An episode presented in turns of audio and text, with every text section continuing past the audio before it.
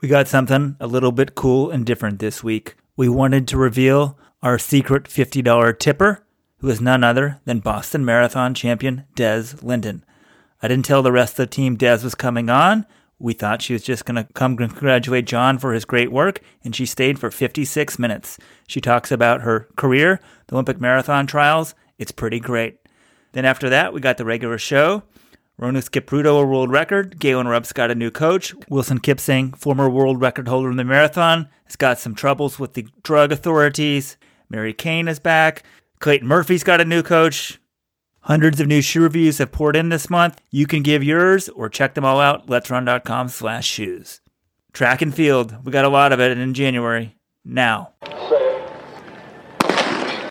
Welcome, everyone, to a special edition of the Let's Run.com Track Talk podcast, where we reveal and are joined right now by the $50 tipper to Let's Run.com's Jonathan Gault.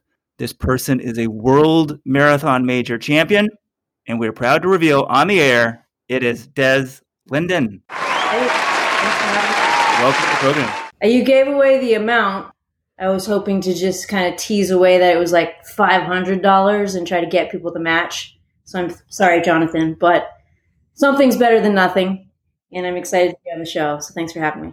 Oh yeah, absolutely. I mean, I'm grateful for anything. And Weldon lost his mind when he saw the email address associated with the with the donation. But I'm I'm very appreciative of the funds you contributed towards my my tip jar. Yeah, and for any non-regular listeners, at the end of the year, we said that we would match any tips up to five thousand dollars for Jonathan Gault. Des, I, I I figured out a kink in the system though. The maximum tip is fifty, so I assume you wanted to give the five thousand to John himself. so we apologize to John. Des, we saved you a little bit of money. Thank you, John. You're the pure journalist. I mean, can you accept this money? That, that's what I said. I messaged Des afterwards. I was like, you know, I really appreciate it, but you know, journalistically, is is this okay for me to do? But I feel like people pay like professional runners and athletes pay for newspaper subscriptions, or at least I hope there's a couple of professional athletes who pay for newspapers at this point. So I feel like if that's something that if that's how Des wants to spend her money, who am I to say no? Now, Des, I'm, I'm curious how you knew about the tip jar. Are you a regular listener to the podcast? What, what, how did you know about it? I've been listening to it for a little while, so um, it, it was kind of funny. The close of the the year, you guys were joking about it. In your tip jar, we're going to announce how much is in it soon. And Jonathan just laughed it off. And I thought it, it would be a good idea to put something in there because it would suck to have an empty tip jar. Uh, but you guys did about 50 episodes last year. Is that correct? Yeah, I think one every week apart from like the first two weeks of the year. So as someone who consumes a lot of the content, it's like a dollar an episode. That's that's a great deal. I was super entertained by it too. So easy money. Good to hear, folks. We have a female listener. She doesn't just hate. She doesn't not just not hate us. She actually likes the show. Des, I saw Jonathan just take a swig from a Rio Olympic cup, and we got the Tokyo Olympics coming up. Where are you right now? I don't even know. Like, where are you training? Like physically, I don't even know where you are. Yeah, so I just came down. Well, I just came out from Michigan to uh, Tempe, Arizona, and it's super busy down here. A lot of professional athletes running out this way. What are we about seven weeks out now? So physically, I'm tired and beat up, and really just getting to the heart of the training. So uh, it's it's tricky leaving Michigan in January, December, January. You're doing your training. You go out for a 20 mile long run. It can take two and a half hours. You're driving home, and there's you know, cars in the ditch from sliding on ice and stuff, and um, you just have to hope that it's meaningful but now getting down here, you can start seeing paces and going, like, okay, everything's kind of coming together. So it's a good spot to be in, but there's still certainly work to do. So who else is in town in Tempe? I, I know like Molly Huddle sometimes trains there and Emily Sisson. Yeah, um, those guys are here. I've seen Kyle Merber out. Um, Amanda Eccleston I saw yesterday. Uh, allegedly, the former NOP group that was with Pete Julian has been out at the ASU track. Um, so it, I'm I've been here about four or five days, and you just kind of bump into your rumors. So I'm just getting the beginning of it. For those of you not familiar with the geography of the United States, Tempe is in Arizona, but it is not at altitude. It's at 350 meters of altitude. So, um, do you ever? I mean, does altitude ever play a role for you, or? Yeah, I uh, I went to Kenya, Iten a couple times. Um, I think maybe 15 and 17. Maybe it was 16. It's hard. I've been doing this for a long time, but oh, back a while ago, I was going to Iten, and that's actually honestly the best place in the world to train at altitude right now. Um, perfect weather, great conditions, people to run with, and then obviously Kenya has you know some trouble with doping, so it seemed like a place to kind of steer away from for a while, um, at least until I'm done professionally running. And so I went to Mammoth once. Um, and just wasn't really getting the return personally. I, I, didn't want to spend a ton of time there. And I do like to see paces play out and kind of build confidence from seeing numbers on the watch. And so uh, stopped going. And it's just an extra uh, layer of fatigue, an extra stressor that um, wasn't really fitting into my overall training anymore. Yeah, and you went to college at Arizona State, so it's I'm sure it's very familiar being in Tempe. Like, do you still have friends there? Is is that good to have friends around, or do you like to sort of hole up and not see people when you're in an intensive training block?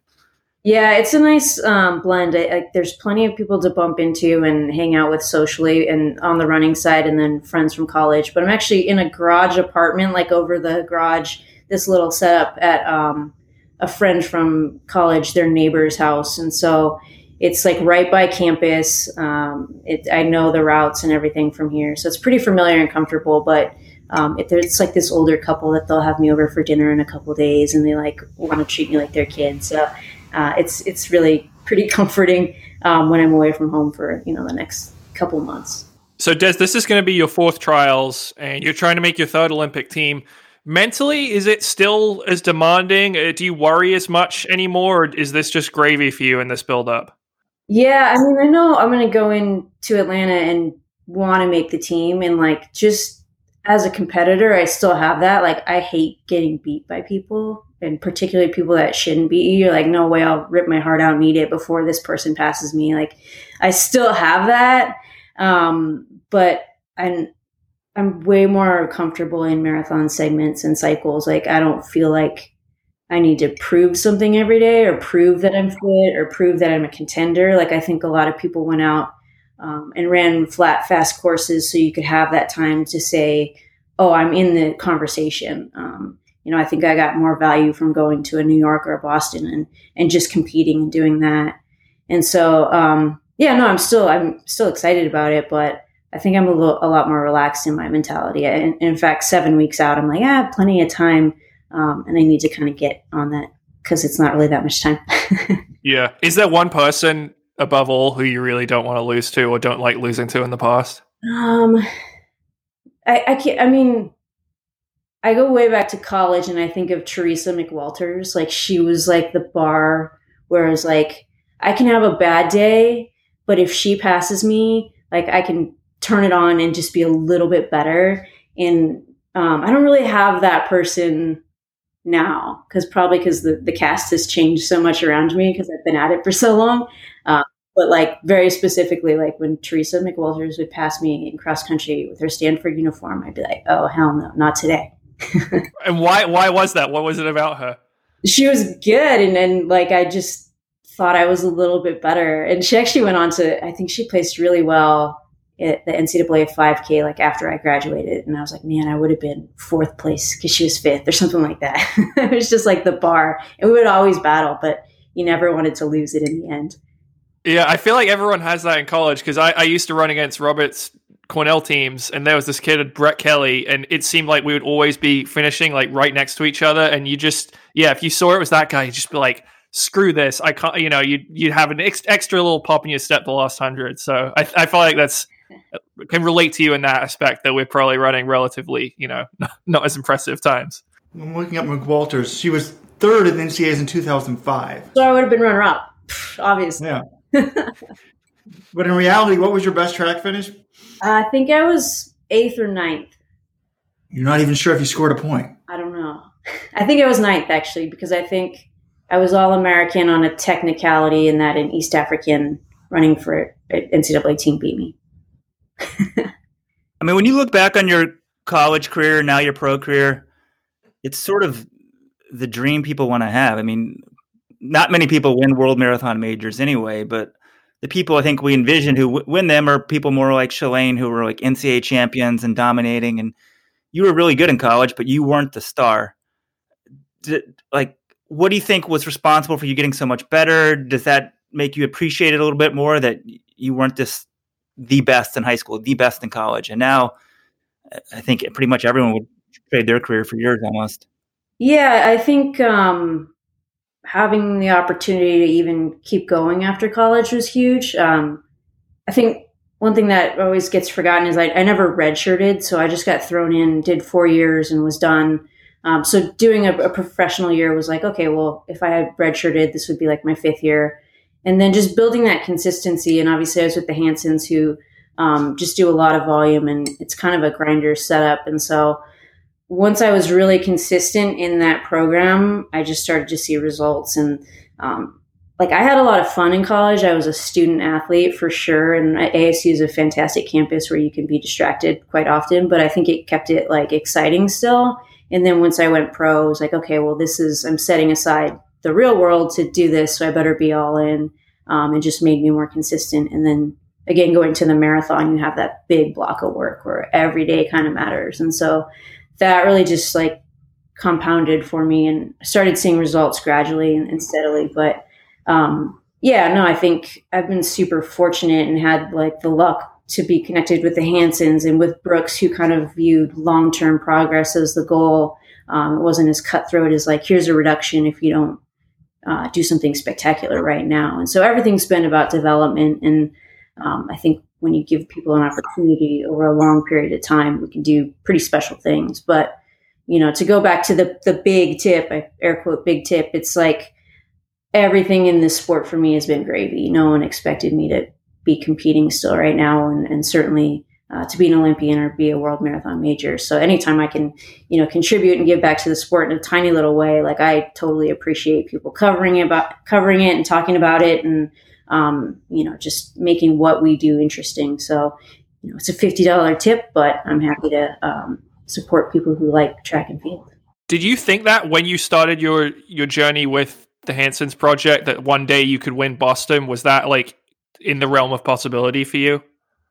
I thought about the Olympics a lot. Like I felt like there was no one in the marathon doing anything that was otherworldly that was spectacular, particularly at that time. It was like Deena, and then everyone else was like fair game. And so that seemed really realistic for me, even though the outside world was like, no freaking way. Um, I thought, you know, I saw Brian Sell's progress, which again was super lucky to have that kind of role model and the person who just put in the work for a long stretch of time. And um, so when I went to the 2008 Olympic trials, I was like, oh, yeah, I think I can make this team. Like, this is wide open. This is my spot for sure.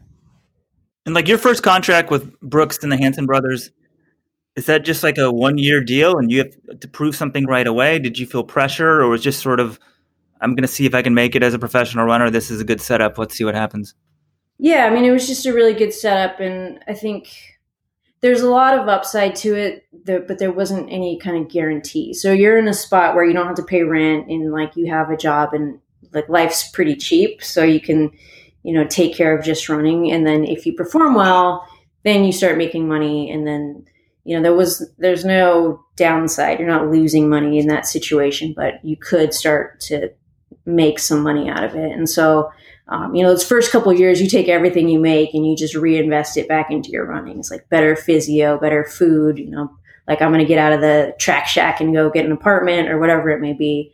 Um, and then a couple years down the line, it started to be like real contracts where it's like, okay, this is like guaranteed base salary. You're not living, going back to the parents' apartment after this if it doesn't work out. And so it all just kind of steadily um, increased in the right direction. But it took a lot of pressure off because there was no like if you have a bad year, you're done. I'm curious, you know, looking at your career as a whole, I guess you'll probably, unless you win another one, always be known as the 2018 Boston Marathon winner. But I mean, that race, I don't want to call it a total fluke, but a 239 winning time is probably not going to happen very often which marathon in your career are you most proud of? I mean, is it that race just because you won it and you were or is it you know I mean I, when I look back at you know objectively speaking to me it, it, seems to me like the 2011 Boston when you were in the sprint for the finish you ran 222 was an objectively better race like if in, in, normal conditions if you lined up the 2011 team Des versus the 2018 Des who would have won and which race are you more proud of? Yeah, I think winning is always better for sure. Like breaking the tape is freaking sweet. Um, but I, I love the 2011 race. I mean, I think that was like a day where no one would have put any money on me. They just been like, yeah, just another American runner. But I felt like I was ready to go. And it just like unfolded exactly how I had hoped, except for that last like 50 meters, you know, and, and that was racing. Like that was just really fun, exciting whether you're into the marathon or not, if you had turned on the TV and been watching Boston that day and, and watched the last, you know, mile and a half, like you would have been like, oh man, I have people to root for. This is exciting. Um, and I love that part about our sport. So to me, that was more fun. That was more exciting um, all the way until like 50 meters to go. And then I would switch to 2018 just you know, having that moment of breaking the tape is really cool too. Speaking of which, John, John got some flack for the races he selected for our 64 race of the decade. John, did you include that race? It seems to me. Yeah. Oh, you did. It was a first round matchup. Oh, right. right. Des's win in Boston against Shalane's win in New York. No, no, I'm talking about the 2011 Boston. Oh, 2011. That was, uh, I certainly was on my preliminary short list, but I don't think I included it uh, on the final list. But it was a great race. I remember watching that. There was like a lot. I was, I, like, it was so unexpected. It was like, kind of reminded me of that Wanjiru Kebede race, like back and forth, and who's going to win. And just, I can ma- only imagine if I was actually running the race, considering how vivid the memory is when I was watching it on my computer screen. In um, in 2006, I, I volunteered at the Chicago Marathon, and it was like my first time really being at a major marathon. And I was at the finish line. It's pouring rain. It was um, Robert Cheruiyot and Daniel Njenga racing, and I think it was a five second finish, like difference in the finish. It was pouring rain, and they're coming in. I'm like, man, I'm watching this like my first experience with the marathon. Like, I, I never want to be in a sprint finish in one of these. Like, first of all, it's raining, it's miserable. I would never want to be in a sprint finish. And then Robert Cheruiyot gets to the line. He's he finally breaks Njenga, and he his heel slips on the decal, and he cracks his head, and that's the finishing photo. But like in Boston in 2011, I remember being like, this is exactly what I didn't want to sign up for. And then in 2018, it was like, okay, don't slip on the finishing tapes. This is a weird full circle thing, but it was just cool watching those exciting races and they like they stick in your memory and it's it's just fun.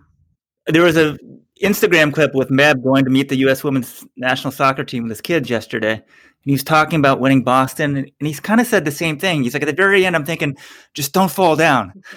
I mean, I guess you pretty much know at that point when you've got the a decent lead there, you've got it. Just don't fall down. So I think the fears we have in our head are crazy. Even you champions still have them. Like I, I still can mess this up a little bit. For sure, and we've both seen it, like with Meb slipping in Rio, with like the you know you're coming in, you're tired, and he slips on a sticky tape on the, the bottom of the graph, like the last thing you need at mile twenty six point one nine. So Des, where where is your jacket? Where's all your stuff from that race? Because that jacket is now like iconic in American distance running. Where do you keep all that stuff?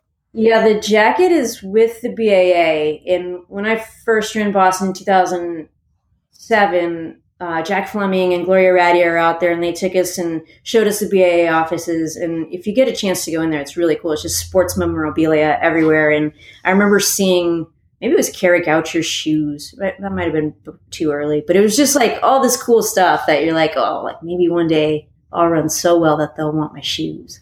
Um, so it was a really cool thing to like give that jacket back and be like, put it in your museum here. So that's where the jacket's at, and then everything else is kind of stuffed in a drawer somewhere. Oh, that's awesome! Because I actually I have been to the BAA headquarters because I live in Boston, but I, I'm not sure if it's like that stuff's open to the public or not, but I feel like they should bring it out like marathon week. Say like you know here's Meb's bib from the 2014 race and all that sort of stuff. Yeah, they used to have the run base, which I don't think is there anymore. But yeah, I mean, I think it would be a cool just like put it somewhere for the weekend, the expo or whatever. Does Brooks sell that thing like mass market it? Because if I were them, I would just be like, "Here's your Des replica jacket from when she won Boston." Yeah, that was actually kind of cool because they they're apparel never sells like for shoe companies. Is like man it does all right and they're like we actually saw instant results from a pro athlete wearing a thing and then the sales on the website. And they sold out super quickly um, and then they did another like version of it that also did pretty well but now it's they've moved on. That well that's always my big question when athletes sign like sponsorship contracts is like how much are they actually you know delivering return on investment. And clearly in that case you know you you did. On the jacket. Yeah. Well the shoes were blacked out right? So it's kind of hard to tell the logo on those. Exactly. Missed opportunity so it wouldn't be a let's run podcast if i didn't go off on my vapor weekly vaporfly rant. So while we're talking about equipment um, i think last night old Let's Run friend Matt Lawton, who's now moved. He's moved from the Daily Mail. People used to make fun of him when he was at the Daily Mail a little bit. It's a little bit of a British tabloid. He's now moved over to the Times of London, and he has a piece that saying that the Vaporflies may be. John, you have the specifics. Yeah, well, it's interesting because in the article he said that they may be imposing limitations on you know stack height or carbon fiber plate or something essentially to stop the, just I don't know to, to impose some limitation on shoes. And then he said on Twitter today that he didn't think it was going to be affecting the ma- the shoes that are publicly available, the ones you can just buy, you know, Nike Vaporfly Next Percent from stores. It would be the custom ones by professional athletes. So I think we're still sort of unclear exactly what's going to happen at this point. Um, but Robert, did you have a, a question? Well, I'm just wondering. I mean, obviously, you have your sponsor and, and, you're proud of them. They've done a, a, great deal for you. But I think only someone with their sand in the head, their head in the sand, would think that people haven't been running significantly faster in the marathon. All these American men that were running 212 to 214 are now suddenly running 209 to 212. Um, you know, I know they're not. Some of these athletes aren't even wearing the Vaporfly. Sarah Hall runs a huge PR, so it seems like shoe technology has changed a lot. What do you think of that? I mean, it's kind of changed like what is an acceptable fast time do you, do you worry about that or do you just focus on getting yourself in shape? Yeah I, I, mean it's definitely something to keep an eye on and i was actually on kara goucher's clean collective podcast recently talking about it.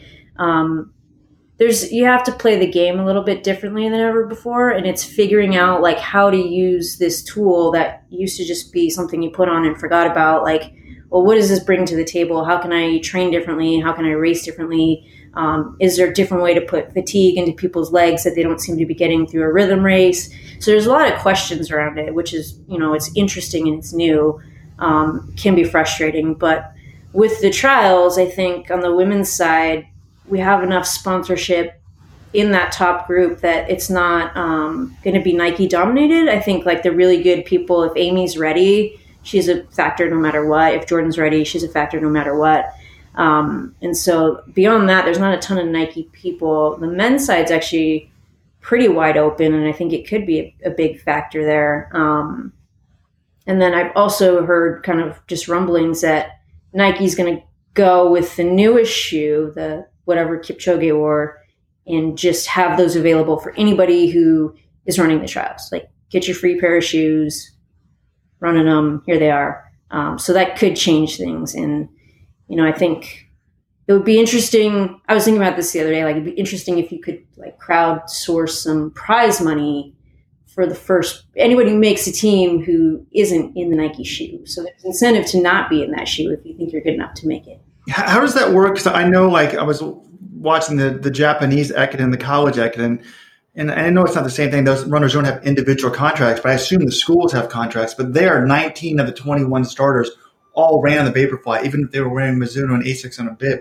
Like, would that violate, you know, let's say Molly Huddle, if she wears those shoes, is it possible a shoe company would let them wear, let an athlete wear another shoe company's thing just temporarily, or would that be a big no no, or would it sort of depend on the, do you think, on the individual case? I think you'll see certain brands just black them out, you know, so like maybe the logo's not on there, maybe I'll just black them out. Um, I think Brooks has made a really good shoe um, the one I've been running in and, and, testing out for a while. The final version I think is going to be great, and I think I think I'm close enough that it won't be a factor. You know, I, like if if three Nike people beat me, um, they're going to be really good anyways. And so I'm comfortable with that. Um, but I, I, think you will see other brands uh, running in black. That's kind of my take. I mean, I think that the technology is out there. The other companies are getting close enough to it that, you know, you, you saw a world record this weekend in the men's 10K on the roads in a non Nike shoe. But so I'm not as worried about it going forward. But I mean, it does mess up sort of the times and the historical comparison.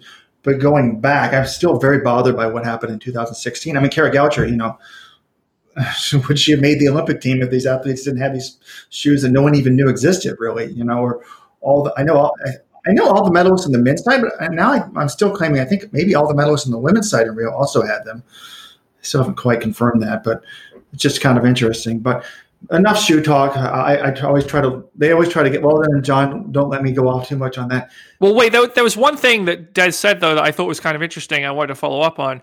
You mentioned that with the way that the shoes, it's just sort of that they might, uh, an athlete might react differently, or you might have to think about an athlete differently because they're wearing the shoes because of how their body responds to that. Is that something you actually think of during the marathon? Like, I need to be aware of this person maybe being stronger in this portion of the race because they're in these shoes, or do you just turn it off once the race has begun?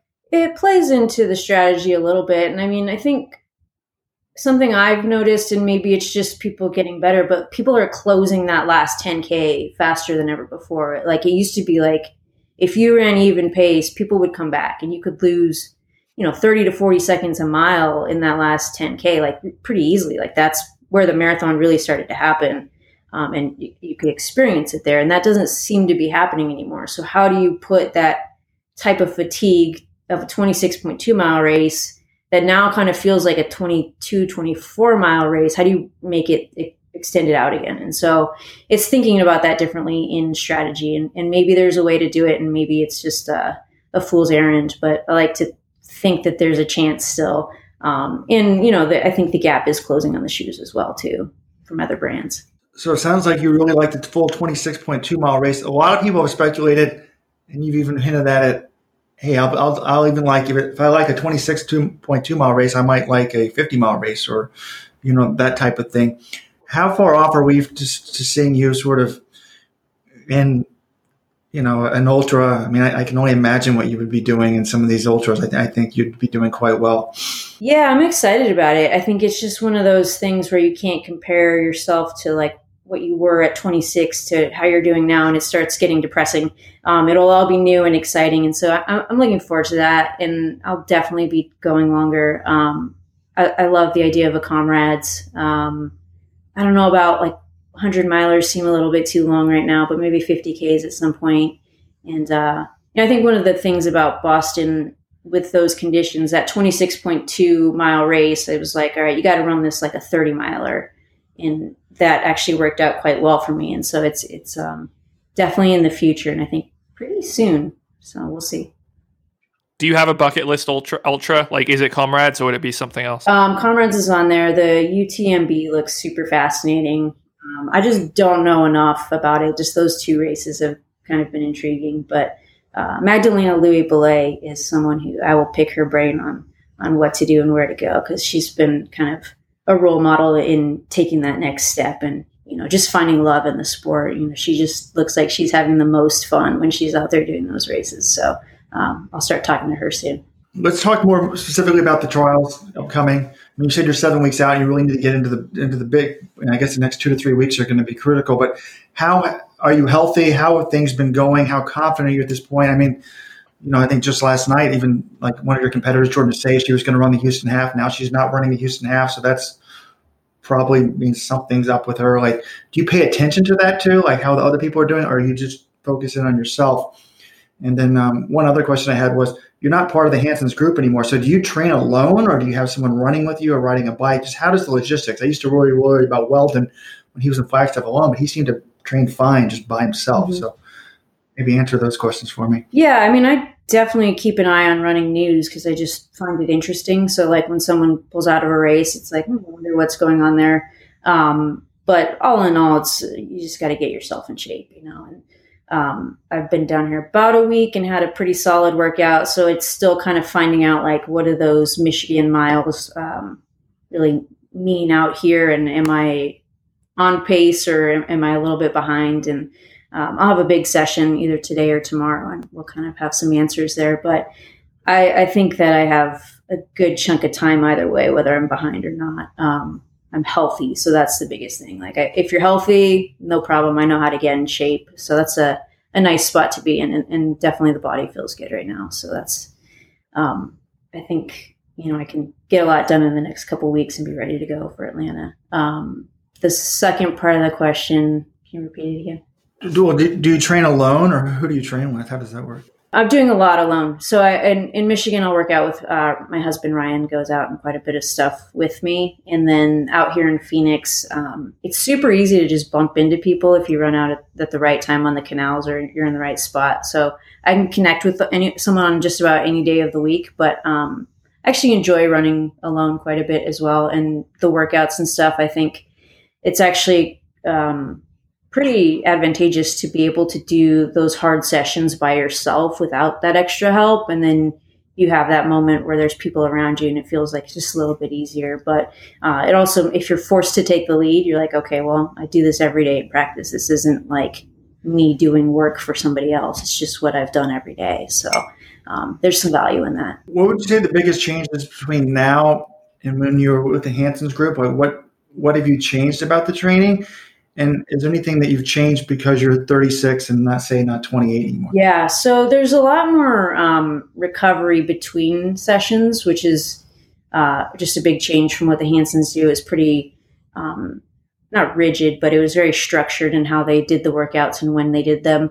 Uh, I think the concept of cumulative fatigue is is super beneficial for me for a long time, and it's like train your body to run on tired legs um, and now, you know, I, I, just can't afford to be that tired all the time. And, you know, I think cumulative fatigue can become chronic fatigue, and particularly when you're 34, 35, 36. And so uh, we're prioritizing recovery in between stuff a lot more. And then I think the sessions are probably, if I'm doing a, a shorter speed workout, a lot more difficult. Like Walt's expectations of what I might be able to do on the track are are pretty high. And I'm like, there's no freaking way I cannot turn my legs over that fast. And then I end up surprising myself by the end. And so those are more aggressive, but I would say the longer um, threshold and marathon pace stuff is um, a little bit more relaxed almost. When you said you were behind, do you have like past workouts you sort of measure yourself off of? Because I think there's sort of two approaches to training. One is you're just where are you at and you just got to get fitter. And the other is like, oh, I got to hit these certain times is there one of those strategies you feel better, or you kind of co- combine both, or you just sort of know, hey, I can get to this point seven weeks from now? Yeah, I mean, I think I can compare my. I have so many marathon segments. I kind of compare where I've been in the past. Um, but again, coming off of like the winter, the conditions are so different, and it's like I don't really know what this workout means because it was kind of icy or slippery, and um, so I don't necessarily think I'm behind. It's just figuring out exactly where I'm at. But seven weeks is is a long stretch, and uh, sometimes it's comparing too. Like you have, you know, people out running really great races, or you can go on Strava and see like what the NAZ elite team is doing. Those guys are cracking big workouts every week. You're like, man, I, I think I'm behind. Um, and then it always kind of pans out in the end that you're just right on pace that you needed to be on. So um, I, I, mean, I look at that stuff on occasion too. It's like, oh, that's a that's an amazing workout. How are they doing that every week? And it kind of make you feel a little off. Will you race before the trials? I will not. I kind of had Rock and Roll Arizona penciled in. Just um, you have to sign up for these races so early now just to get a bib, and I, I think that's a thing with Houston. Like, is Jordan really hurt, or did she just sign up like six months ago and now it doesn't make sense, you know, or is she kind of dinged up or something? You know, it's just another wrench in the in the questions there. Um, but yeah, I had so I had Rock and Roll Arizona penciled in, and it just didn't make sense anymore. And so um, no races before the trials. You have to sign up early. I feel like if you just show up to any race in America, you can say like, "Hey, I want to run," and they'll be like, "Sure, come right in." You know? no, maybe maybe other people, not me.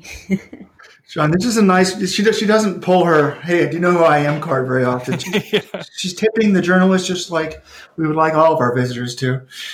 One dollar, everybody. One dollar listen. We'll be pretty rich soon. Yes, or John will be at least. Yeah, I mean, if Des Linden can donate, what's your excuse, guys? So that's uh, a challenge to our listeners. Des, since winning Boston, are, are, you recognized a lot more on the street and that sort of thing? Like, are, are you sort of a mini celebrity of sorts? Has your life changed outside of running a ton? I mean, I hope you get paid a lot more now and that sort of thing, but just day to day existence, I feel like you probably have a good good amount of celebrity. Nobody wants to be like a Meghan Markle, right? I mean, but if you're recognized every once in a while, just I mean, how, how has how has that transform, transformation been? I think it's kind of it's actually slowly evolved over the years and like at an appropriate pace. So like the 2011 Boston race like kind of up my status like a little bit and then you make an Olympic team and and so I've been able to like manage the changes along the way. Um, so no one no one gets into running to be rich or famous, which is um, hard to believe in my situation because I'm dripping with both. That's a joke. um, but yeah, I mean, it's, you know, it's easy to just slowly build into it. And it happens every now and then, and you're almost flattered by it because someone cares about running, and that's pretty cool. So. Yeah, I, th- I uh, you should be staying at like the Four Seasons, right? Like not like a garage apartment. Yeah. I think one thing runners learn is to be frugal. Like Meb came to New York for a week a few last year for something, and I assume the first few nights he was with the NYRR at a hotel, and then he was like staying at a friend's apartment, and I'm like, man, like I get it. So nothing lasts forever, so you have to manage it well while you're in it. But I don't need a lot. I mean, I think that's the thing is like when you are professional running, it's like you need a good place to sleep, you need great food, and then the rest of the time you're just too tired to do anything. So you listen to podcasts. 10 years from now, what do you think you'll be doing? I mean, assuming the ultra career is winded down, you'll always be Des can, and do you know running related stuff, maybe like Bill Rodgers, Frank Shorters, Joni, Joni Benoit, those people. But have you really thought about post professional running career for you? Yeah, Brooks asked me to do like a 10 year plan a while back, and it was interesting to just kind of dig into it and, and ask that question. But I would love to um, start a New Year's Eve race somewhere just really cool and make it like a big hurrah like event. So that would be fun to have on the table. Um, and then Walt and I have talked a little bit about getting a pro team up in Charlevoix, which can be a tough sell when you're out there in the winter. But you know, I think we would probably travel a little bit. But maybe working with athletes, um, that would be kind of fun. And then other days, like you hear running news and it's just all garbage. And I'm like, man, maybe I should just be a secretary. so I don't know. Des you miss you you missed the great opportunity for a sponsor plug when you said all you need is you also need great coffee, right? Won't won't Linden by two be like the new Starbucks of the world? And that's right. Yeah, well, it's been going pretty well, and um, the 2018 year was just we were blown away by the support and we kind of like paid off all our equipment and a lot of the expenses that there's just not a lot of expenses that come with roasting coffee. So we're in a really great spot where um, Ryan can have a lot of fun with, uh, you know, just working with stuff that he likes and people he likes. And so we're, we actually, um, cool thing we do is we're working with Tracksmith and sponsoring some of the um, Olympic trials qualifiers through their program, and so everyone's getting you know, free coffee a couple times um, a year out there, and we'll do some stuff at the trials with with Brooks as well. And so, yeah, hopefully that will keep growing. But it's it's certainly fun, even if it um, never becomes anything bigger. what about a Des whiskey? Are we going to see that anytime soon? Um, I don't think so, man. That sounds like a lot of work and chemistry and tasting alcohol, which I don't have time for. You can you can have them make it for you, then you just taste it, then you license it out. I think that's the way to do it. That's probably the right direction with that. No, I, I thought the labels were good in the little uh, you know Twitter video you had. So uh, you got a starting point. They did an awesome job with that, and they actually did coffee ones too. That if you zoom in, it's like you know the altitude they're grown at was like the course elevation profile. Like they just the details were pretty incredible. So um, hats off to Brooks for making that pretty fun. And speaking, you're talking about you know some running news can be trash. Do you ever read the Let's Run forums? I had a question. Hey, what should we ask our guest, special guest podcast person? They didn't know who it was, so they kind of had to come up with witty stuff. And somebody said, "Oh, you know, what can we do to improve the forums?" So first of all, do you ever read the forums? Yeah, I don't. I mean, I'm not like um, always on there or anything like that. Like I'll tune in every now and then because I enjoy the news. Um, but I think as I've progressed in the sport, I've probably turned away from it a little more um, than before. Like as as a collegiate, like that was the spot to go. Like you're like, oh, running news, like what's going on? Like what are the rumors? Um, and then so I've slowly weaned myself away from it. But I do think it's it's fun. I love conversation conversations and chatter on running, and so that it can be a fun spot. Um, I think there was one post a long time ago that was like, "Where are all these Kenyans coming from?" And like that stuff just cracks me up. Um, so you have to click it and read it. Kenya, and it's like seven pages of just jokes. Um, so like that stuff, I, I sometimes there's one that just will catch your eye, or you go from the front page and get redirected there. So yeah, I think that was it. And Des, as a you know one of the top professionals on, on, the women's side of the sport, I'm kind of interested in your input on this. We got some criticism a few months ago from Leah O'Connor about some posts that were made about her when she was in college, mm-hmm. and we're always trying to make the be- message boards a better place, a more inclusive place. Um, I know that I think Alysia Montaño and some of the women, like a few other women, have said they don't visit the site because of how women are treated sometimes. Are there improvements you would like to see, or any way you think we can make the message boards a better place? Um, I don't. I mean, I don't get my feelings hurt if I'm going to a place like a message boards. You know, it's like it's a free for all, and like if you're gonna enter that realm, like you got to go in with thick skin. Uh, which is why I spend less time there than ever before, and each year maybe a little bit less. But yeah, I mean, there's certain topics that it's just like blatantly like you're t- taking your time to put someone down, you know, and that stuff should just kind of be removed. But as a as a person coming to this like that type of forum, it's like, you know, ask yourself where these opinions are coming from and why they matter and do they matter, and then you know, if, if you can't answer those in a great way, then don't really worry about the opinion or stop coming to the site or whatever it may be. But yeah, I mean, you do what you can, but it part of the appeal is that it's a place where you can just talk openly. And so, um, if they're not adding anything to the conversation with a comment about a female or a body or a look, then I guess, you know, take it away if possible. But it's hard to police all that, I can imagine. I mean, one thing that I realized, and I think obviously we want to keep doing a better job, but just in general, people can be mean to each other. And even like this whole Meghan Markle, Prince Harry stuff, they can be mean for various reasons. And if like I can pretend like sometimes people say stuff about me on there and I'm like, oh, it doesn't bug me. And sometimes it really bugs me.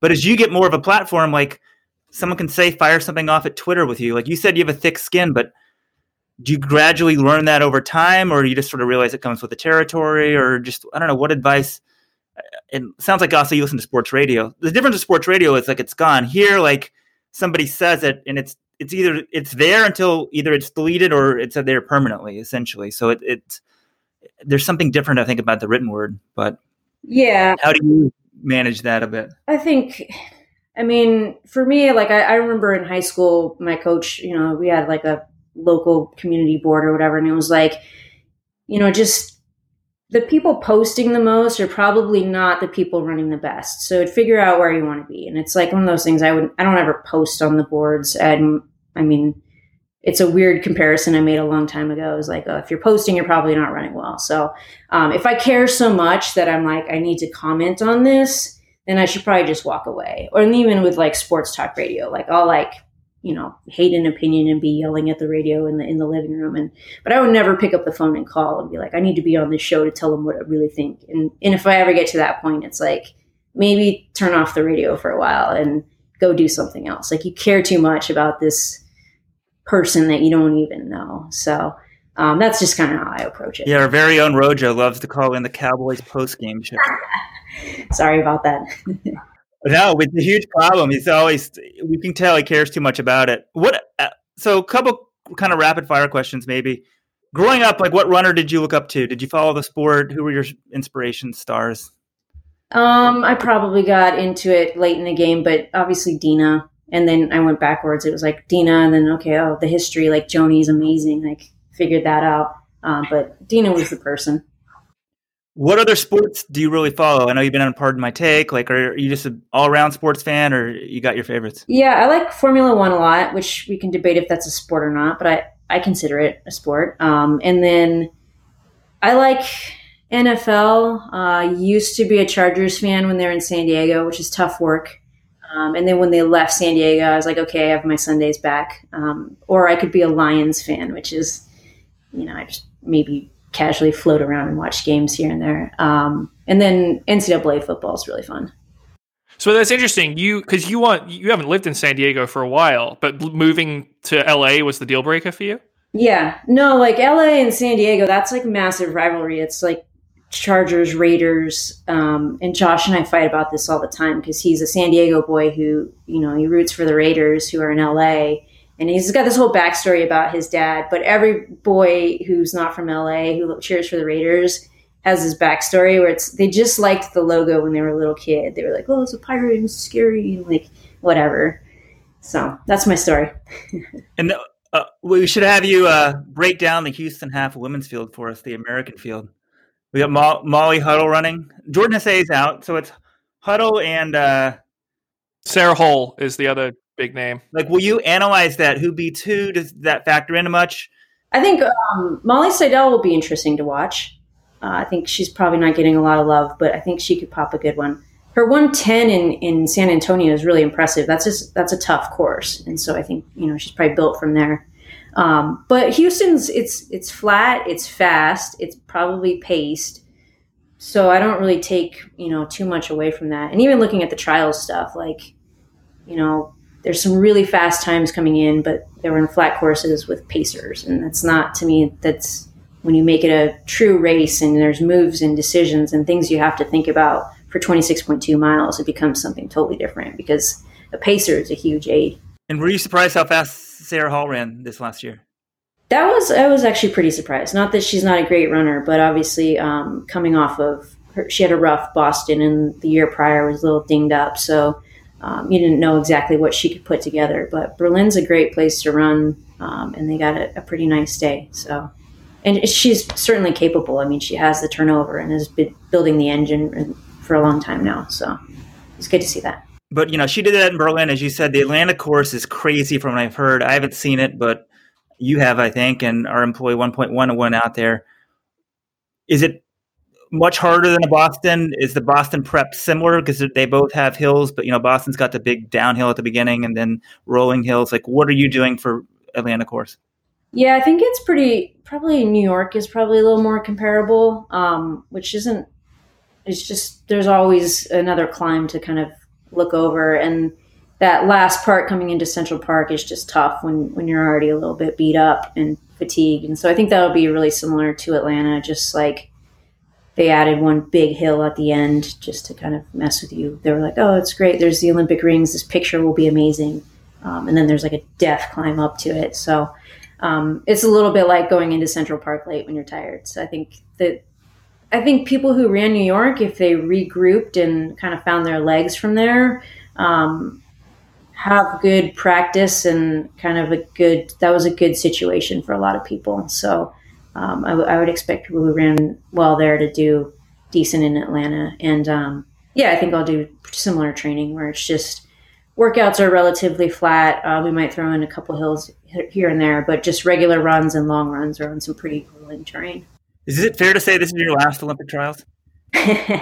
um, I don't know, man. Meb, Meb made made it look good in his 40s, so who knows? I'm like I kind of, I, you know, I've said this a few times. Like I'm approaching every race as it's as if it's my last marathon, and you know, it's one of those things where you talk to people like who've retired, and it's like, would you want to know it was your last game or your last big um, event or your last big at bat? or would you rather find out later and afterwards? And so I'm, I'm at the point where it's inevitable. It's going to come at some point here, but I'm going to attack each one like it might be my last so that if it is, I can be super satisfied with it. Um, but that doesn't mean it's going to be my last. If I can recover well and, and sign up for the next one, like bring it on, and then I'll attack that one like it could be the last one. And so if that happens for four more years, um, it'll be super annoying for Jonathan, who's just like, I hate writing about this shit. But it'll be good for me. well, we know for a fact this isn't going to be your loss because you're already signed up for Boston. So, yeah. I mean, now that John's getting the tips, he'll keep writing. But there you go. We need a sponsor plug, by the way. This is the last known marathon, where, Olympic trials marathon, where you can see Des. So everybody needs to go out to Atlanta. watch Des on Saturday, and then you can run the Atlanta Publix 5K half marathon or 10K the next day. So, I mean, the Olympic trials are so cool. Uh, I mean, I guess I've run them, but not very well. But Des, as a fan, I love it. It's great. Like, I don't know. Do you, is the fan base different there as a runner for you than a world marathon major? Or I don't know. What do you think about the fans at the trials? It's fantastic. I mean, I remember running the day before Boston, which was a great place to have it hosted, and then the, the New York ones as well. Um, you know, all the best Boston runners are out there and they're excited and they're they don't care that they're running a marathon the next day. They're just going to go and cheer for who's going to make that Olympic team. And um, you know, Houston did an awesome job as well. I, I think Atlanta with Rich Kenah, he just knows how to create an event and um, they've been selling this whole thing out there to the, the public in Atlanta for a while and getting kids excited and getting the community excited. So I think they'll have a great turnout. But it's cool. It's just there's so much on the line, and it's not just like oh here's the video of the winner and and the rest of the people come in and that's you know less prize money or whatever. It's like these three spots mean something huge and um, you get invested in it and you, you have like emotion around people that are in the race and that's what creates fans and that's what creates moments. So it is a, certainly a special event. I've got kind of one unrelated question but I, have been thinking about it. I recently became a father. My brother is going to be a father soon. It's totally different for a guy like we don't have to think about that in terms of impacting your running career but as a woman if you want to have your own children it's something you kind of have a limited time frame I mean, I guess you could always adopt children, come home with three kids like Sarah Hall, or four. Is it four? I forgot how many. But is that something like that you've you've thought about? Like, hey, if I want to do that, I only have a limited amount of time, or is it something that I don't know? That, that it's definitely you know people want to treat men and women the same, but there's just there is a biological fact there that is a little bit different. So I'm sure a lot of women kind of wonder that question. Is that was that a question submitted from my mother-in-law or? well, yes. Also, is that an inappropriate question? I would never ask that, but I'm like, I'm a dude. Like, you know, we shouldn't ask you having kids, but just in general, it affects a career. It's just a different. If a guy wants to start a family, yeah, we. My wife is six months pregnant right now. It's pretty easy for me, but a woman has to give up a year of her professional, the prime of her career. There's no way around it. Yeah, no, it's. I mean, it's obviously things to consider, and um, Ryan and I like we have dogs and they're just stressful. Like that's super hard. So we're like, I'm probably not children people. And maybe it'll change, like that could change. Um, and I think like, I mean, I don't necessarily know the whole ins and outs of fertility and like how long is safe and all of that stuff. But those are conversations that you, I mean, can have with doctors. But I, I think that, that those numbers are extending later in life, where like before it would be like your geriatric parent if you had a kid at 36. And I don't think that's the case anymore. So, um, you know, if we get to a point where something to consider or we're interested in that, like you go and ask all the questions and um, find the best people to help you figure it out. But right now, it's it's not been something that I've had to think about. Um, and I understand for other athletes it certainly is, but everyone has it's a decision, and to to be able to run as a profession um, is a luxury, and so like any year you get to do it is um, is kind of gravy. And I'm not saying like stepping away to have a child isn't important, but like also we have to recognize that it's a pretty pretty cool deal to be able to run as a profession anyways like we go from a to b we're not you know curing cancer or anything like that so um, every minute you have on the sport is uh, already kind of a gravy hopefully your mother-in-law is not listening or... i hope she is Yeah, I don't know if I don't know if we're going to get the tip from her. It's probably not the answer she wanted, but hey, I mean, everyone's got to do like what they want in life, right? Like we all have different paths and different journeys and what we want to do. And you know, it sounds like the mother-in-law wants a grandkid, but hey, you know, I think as long as you two are happy, that's what's important. Uh, Des, my, don't rule it out. My best friend from college, she's about to have her fourth child at 46. I don't think she started until she was like 38 or 39. Right. Yeah, no, I hear this story. You never know where it's going to end up. All right, well, Des, we've taken way too much time of yours, but any tips for the podcast? What should we be doing more of, less of? Um, you know, some people say don't have any running stuff, non-running stuff. Yeah, no, you guys are feeling it. It's been fun to listen to. I love the banter. Um, I was talking to someone, they're like, oh, they always stray off topic. I'm like, but that's what makes podcasts fun. Like, you don't know what direction it could go. So um, I think it's it's been great. And obviously, stat stats man gets paid is the make Jonathan a T-shirt because he brings the reality to the situation.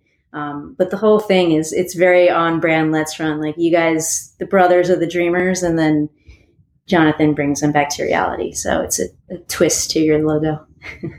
yeah, I was going to ask: Are you are you pro or pro or anti Rojo and his hot takes? I love the hot takes. I mean, I don't always agree with them, but that's the stuff that makes you yell at your radio and want to call in. So.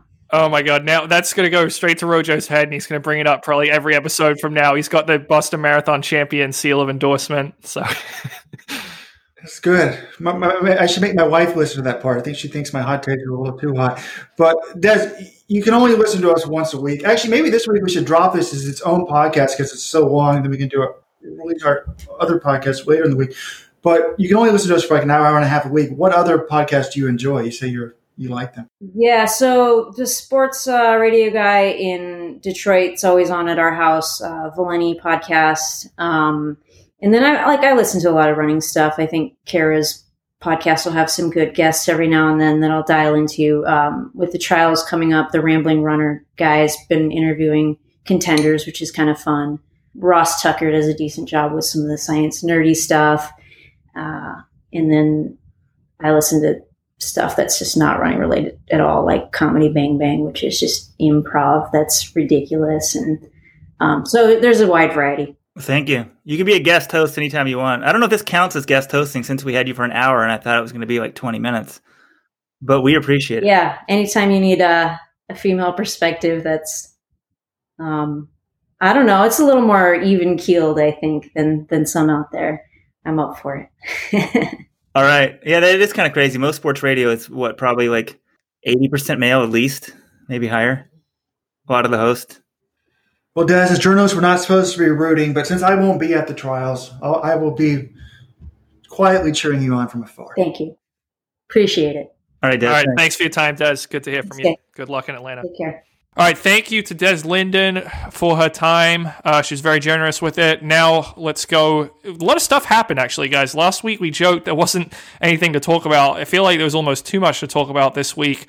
Uh, we had the Vaporfly you know, may be banned. That's uh, or a version of the Vaporfly may be banned. Matt Lawton reporting that in the Times uh, on Tuesday night. You've got the Houston Half Marathon coming up this weekend. You've got Wilson Kipsang has been provisionally suspended for four years based on well whereabouts violations and tampering. Uh, that's yet to be totally adjudicated, but he's suspended for right now. Galen Rupp gets a new coach. He's working with Mike Smith now. Mary Cain ran her first, finished her first track race since 2016. I mean, it's a it's a embarrassment of riches for the podcast uh, world. So, where do you guys want to start? I think we need to start with the Mike Smith news. Galen Rupp. Last week's podcast, we, we John, you seemed to be concerned that he didn't have a coach. I'm like, why does it matter if he has his coach? I didn't actually go back and listen to the podcast, but I should have because I let Weldon say some stupid prediction that Galen Rupp would make the Olympic team. Of course, he makes the Olympic team. But John, you were worried that a super talent like Rupp or whatever didn't have a coach. He now has a coach. I wasn't worried about that, Robert. He can make the team without a coach. It's just an area to be. In- it's something interesting. This is great. I say a hot take, and you guys pretty much blame it on John or ignore it. That's the one advantage of being the sort of even-handed one. I feel embarrassed. I might have to take a suspension for a week or something. Like, holy shit! I like even titled the podcast like Galen Rupp may not make Olympic te- or Galen. I put a question mark and an exclamation, but I thought for a hot take it was pretty good. I didn't know who was coaching him. I thought, well, if he's kind of unguided and Alberto's coaching him secretly, maybe he falls apart. I mean, Mike Smith, I don't think has he coached marathoners, but I'm very impressed with Mike Smith. I think Galen Rupp will make the team. Um, you get a little more information, and hey, they showed me I'm an idiot. So, well, it's there's only one logical conclusion from this. Galen saw the podcast, realized oh no, I'm not going to make the marathon team. Wejo says I'm not going to do it. I need to hire a coach. He hired Mike Smith, and now we're here. So well done, congratulations. John, do you feel an insult as a journalist? You reached out to Ricky Simms, you know, essentially asking who's the coach. Nothing comes out, and then like a day later, they go to was it uh, Sarah Butler in Runner's World? Sarah, I mean, Sarah reached out to Ricky and she didn't tell him anything. She learned it by other means. I got beat in the story. I mean, good job for her to her for breaking the news. Yeah, I'm not. I'm not. I'm not really upset with you, John. Okay, but I, I don't understand. T- to me, it doesn't matter who's coaching Rupp. He's miles better than everyone else in America. He makes a team if he's healthy. What I don't understand is this reaction. Weldon had it too. I love Mike Smith. Oh, this is great for Rupp. Some people think, oh, some. I mean, I, I guess you shouldn't react to what people are saying on the message board. One person says, oh, I used to hate Rupp, but now I'm going to root for him. I don't get why this change makes Rupp more likable because he has a normal coach. And I've received an email from a podcast listener, Let's Run visitor, who is outraged by the move. I went on the message board and after this was made, and I put a post and I, and I said that, um, you know, I think that uh, just for career wise, I thought that it was a smart move for, for Mike Smith. I said lots of upside, little downside. One, he could have a lucrative side business coaching pros in Flagstaff. The reality is the NAU job does not pay anything like one of these SEC jobs. It's not a really super high paid job like a Pat Henry makes at Texas A&M or anything like that. So one, he could develop a lucrative side business with all the pros going to altitude. Two, it raises his profile for recruiting. He can tell recruits, hey, I'm coaching Mike Rupp, Galen Rupp. And then three, it gets him in the good graces of Nike. Never a bad thing in this sport. Um, and then I said, four, look, there's a little downside because if Rupp flames out, people won't blame him. They'll blame the injury or assume that Rupp was on drugs under Salazar and is no longer on the androgel. Um, I said really the only negative would be somehow if he gets caught up by, from talking to Salazar and then Mike Smith himself gets banned, but I think he's smart enough not to do that. But I posted on the message board and then someone emails me. I'm going to call this the email of the week. And, and this person says, I'm more than a bit surprised by your statement. Are we supposed to just forget about everything that has just transpires? This may be a self-serving move by Mike Smith, but I find it shocking that you think it's smart. What message does this send to his college team? Regardless of the lack of sanction by USADA and WADA, Rupp was a very willing participant in Salazar's scheme, so we just move on and normalize this outrageous behavior? Yes, a great move by Rupp, as it provides a smokescreen, but I find it sad that Mike, who is a good guy and coach, enters the fray, and that you seem to think this is some kind of good career move. John, what do you think of that email? Yeah, I mean, I think that the the reader has a few fair points. But the biggest thing to me is in the interview Mike Smith did with Sarah Butler, he explains like I I know there are a lot of questions about Galen. I asked him hard questions. I think he's misunderstood, but he didn't really get into specifics. And I guess what I would be interested in hearing, I have a lot of respect for Mike Smith. I think he's a great coach. I think Galen, you know, that's a good decision for him to go to Mike. You know, I applaud that. But the, the, for him, I think the question I have is is what did Galen tell you, or what did he show you to sort of convince you that he's someone you should be working about, working with? Because remember, this is a guy as far back as high school. Steve Magness found these files saying he was on testosterone medication. It's not sure if that was testo boost or it was actual testosterone. And then there are questions about the you know injections he went down to have with Dr. Brown. It's not totally clear if those are under the limit. USADA can't, can't prove it. They haven't sanctioned him. But I, I think what I'm most interested to know is what exactly about Galen Rupp convinced you? Because he said he's a hard worker. People, you know, don't know how hard and how dedicated he is. I think everyone knows that. I mean, he's a two-time Olympic medalist. We know he's a hard worker. We know he's dedicated to the sport. The question is, did he cross any lines? And I want to hear what Mike Smith's explanation that Galen gave to him is.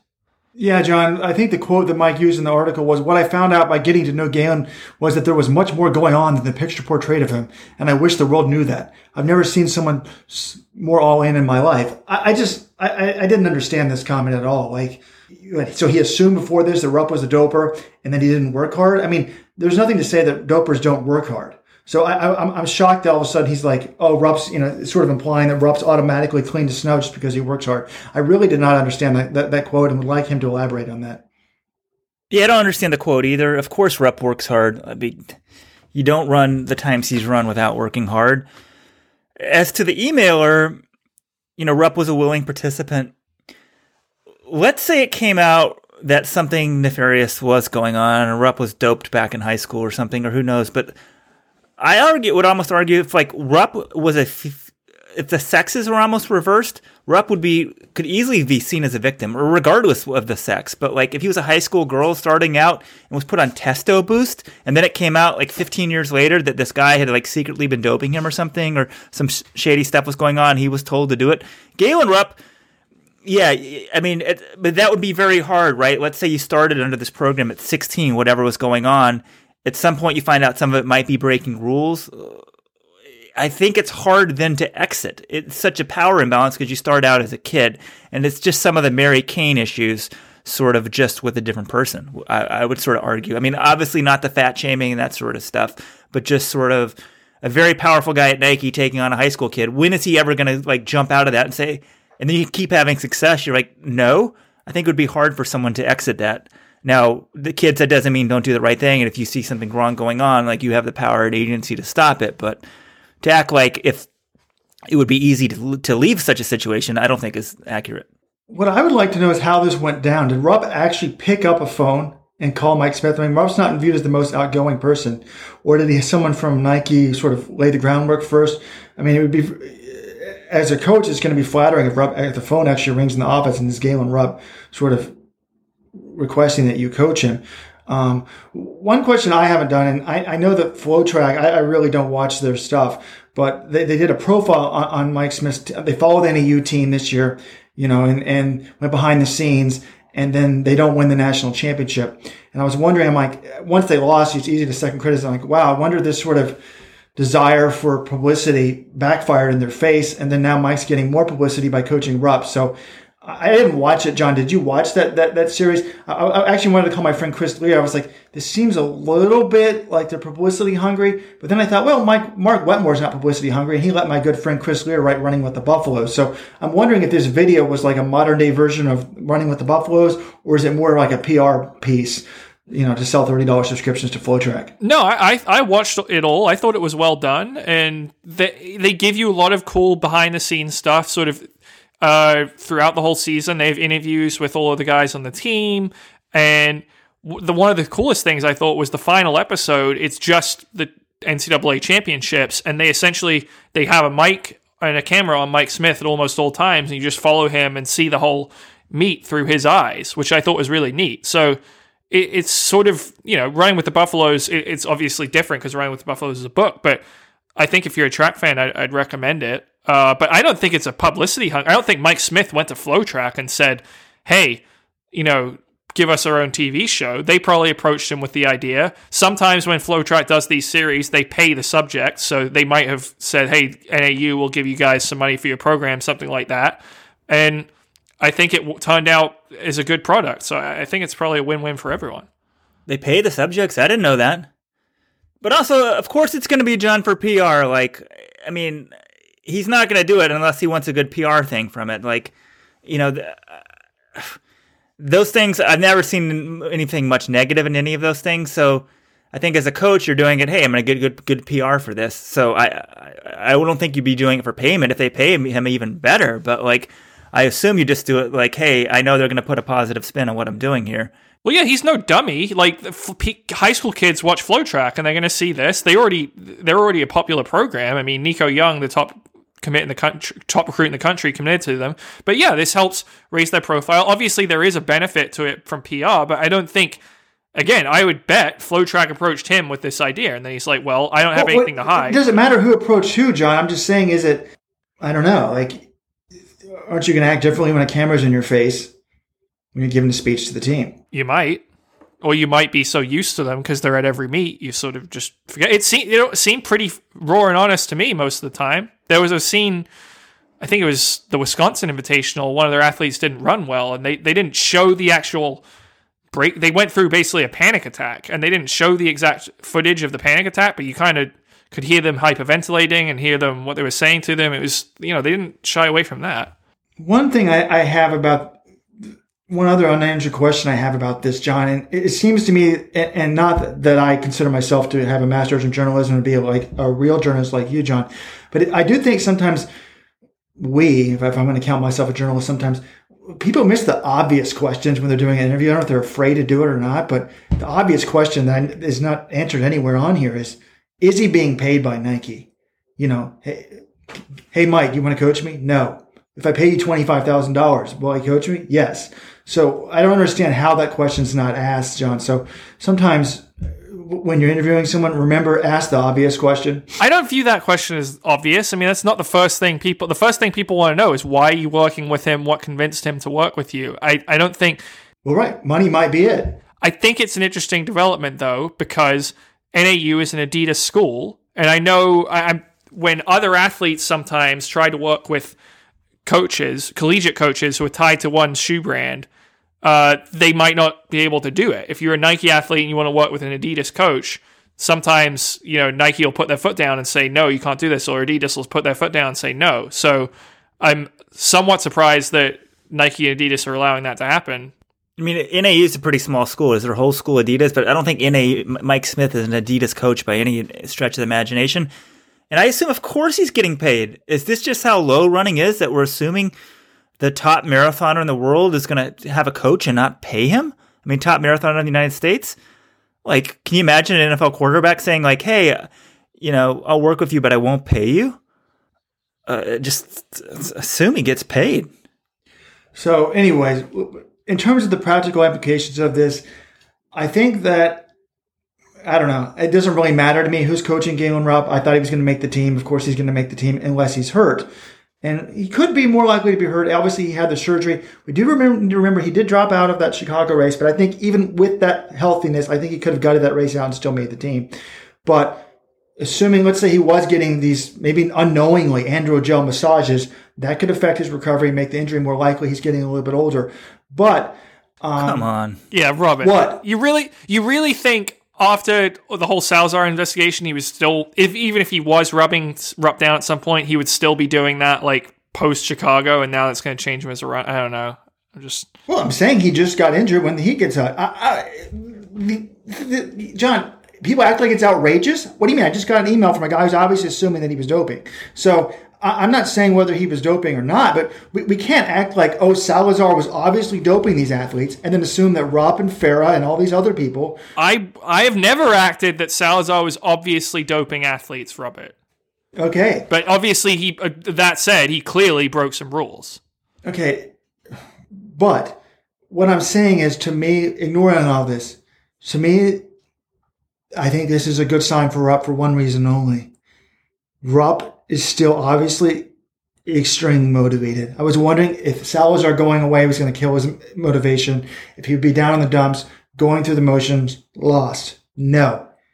He's obviously sought this coach out and he's still all in. And that's all we need to know. If Rupp's all in, he's on the team. I agree with that assessment because uh, the assumption for me would have been he would have started working with Julien. So I find it kind of interesting that that didn't happen do you think Nike still wanted Julien on board? Thought maybe there'd be too much heat if Rupp Julien just took over Rupp, so they said go somewhere else, or Galen on his own went there. But either way, uh, the fact he went to an outside coach uh, to me is more positive for Galen uh, for a variety of reasons. But one, if especially if he chose this guy, it's like, yeah, I want to do this. Let's make this work. I still want to be the best. Um, maybe that's why people were reacting to it positively because they think, oh, he's out of the Nike influence and he's on his own. Yeah, I guess it is interesting that he didn't go to Julien. I think A's. I never thought about that. That does help him PR wise because he's kind of got a different coach. And it though, there could be some ego involved there. Salazar, you know, Salazar and Schumacher used to work together. Then they sort of separate. Salazar may not want Julien getting the credit. Um, you know, who who who who knows on that front. Well, I, what I thought was interesting was in one of his, in his interview with Sarah Lorge Butler Galen, he didn't come out and criticize Alberto, but he also said, you know, he thought one of the reasons he went to Mike Smith, I think, was just because he it would be sort of a change in stimulus. He would be getting some new, fresh ideas into his training, and he just said that there's always things that can be improved upon. And I that to me was a very interesting mindset because Gale, the Galen Rupp, the public knows is he's sort of just an Alberto Salazar programmed robot. He does whatever Alberto does, he follows the program. And by going to Mike Smith, he's actually showing Salazar's program, while it's resulted in a lot of success for him, isn't necessarily perfect and that he still has things to learn. And that to me is interesting. Yeah, fresh perspective can change things. I mean, Des Linden did that in her career. And I think we've sort of mentioned this. If this year doesn't result in sub eight for Evan Jager, I think he needs to try a new coach just for that reason. Well, speaking of Jager, folks, I was going to go to him next. He's obviously, I think he actually has a higher chance for a medal than Galen Rupp in the Olympics, despite missing last year. He's posted on evanjager.com how he is effing amped for 2020. So he seems motivated. And I was thinking about it, missing last year or basically most of last year could be a positive for him. I, I think he's, he's stuck in the same group for a long time. I'm like, look, if he doesn't do amazing this year, he needs to switch it up. Just do something different. Why not? Um, everything has a shelf life, but the fact that he missed last year is going to make him appreciate it more. And I, I, think that it's a positive from performance standpoints, both for him and Galen Rupp moving forward. I think you're holding Evan Jager to a ridiculous standard here. The guy has never broken eight minutes in his life. He's now 30 years old coming off an injury. And you say if he can't break eight minutes this year, he has to leave Jerry? I mean, I don't think he's going to break eight minutes, but I think he could run. Jerry could get 100% of his potential out of him. He still might not be able to break eight minutes, you know, based on the situation he's in. I just think that's an unfair bar to hold him to. Well, Robert had one good point. I feel that the year off maybe could be that outside stimulus to Jager. He's like, holy shit, I have to do this this year. So that could almost be like a coaching change.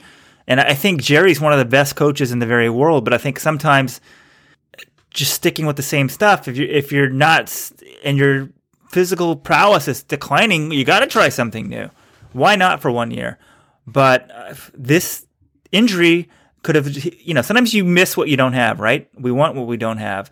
And the year away, it's like Jay could just come out firing and maybe it's his best year ever. So very interesting. I mean, to me, I just don't, I think you were talking about sub eight, the time goals, but to me, it's like the only question is is Conseslus Kipruto healthy? Because if that guy's healthy, no one's beating him in a steeplechase at the at the Olympics.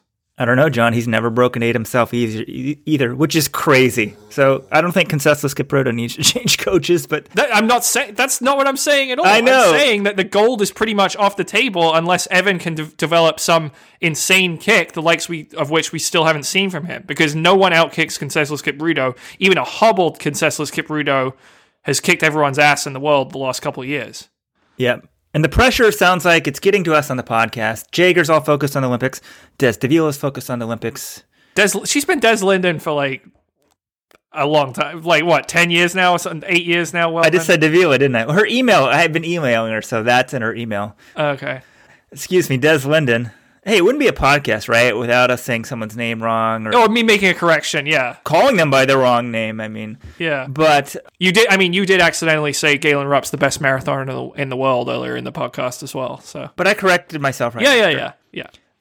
Obviously, as we said earlier, everyone should go out and watch the Olympic trials and run the 5K, half marathon, or 10K the next day. But if the Olympic pressure is getting to people too much, we have another race that weekend you can go to Can Am XC Cup in beautiful Victoria, British Columbia. It's one of the coolest places in the world, I think. I love British Columbia, especially Victoria. It's March 1st. That will be in the show notes as well. It's the same course they're hoping to host the 2023 World XC Championships.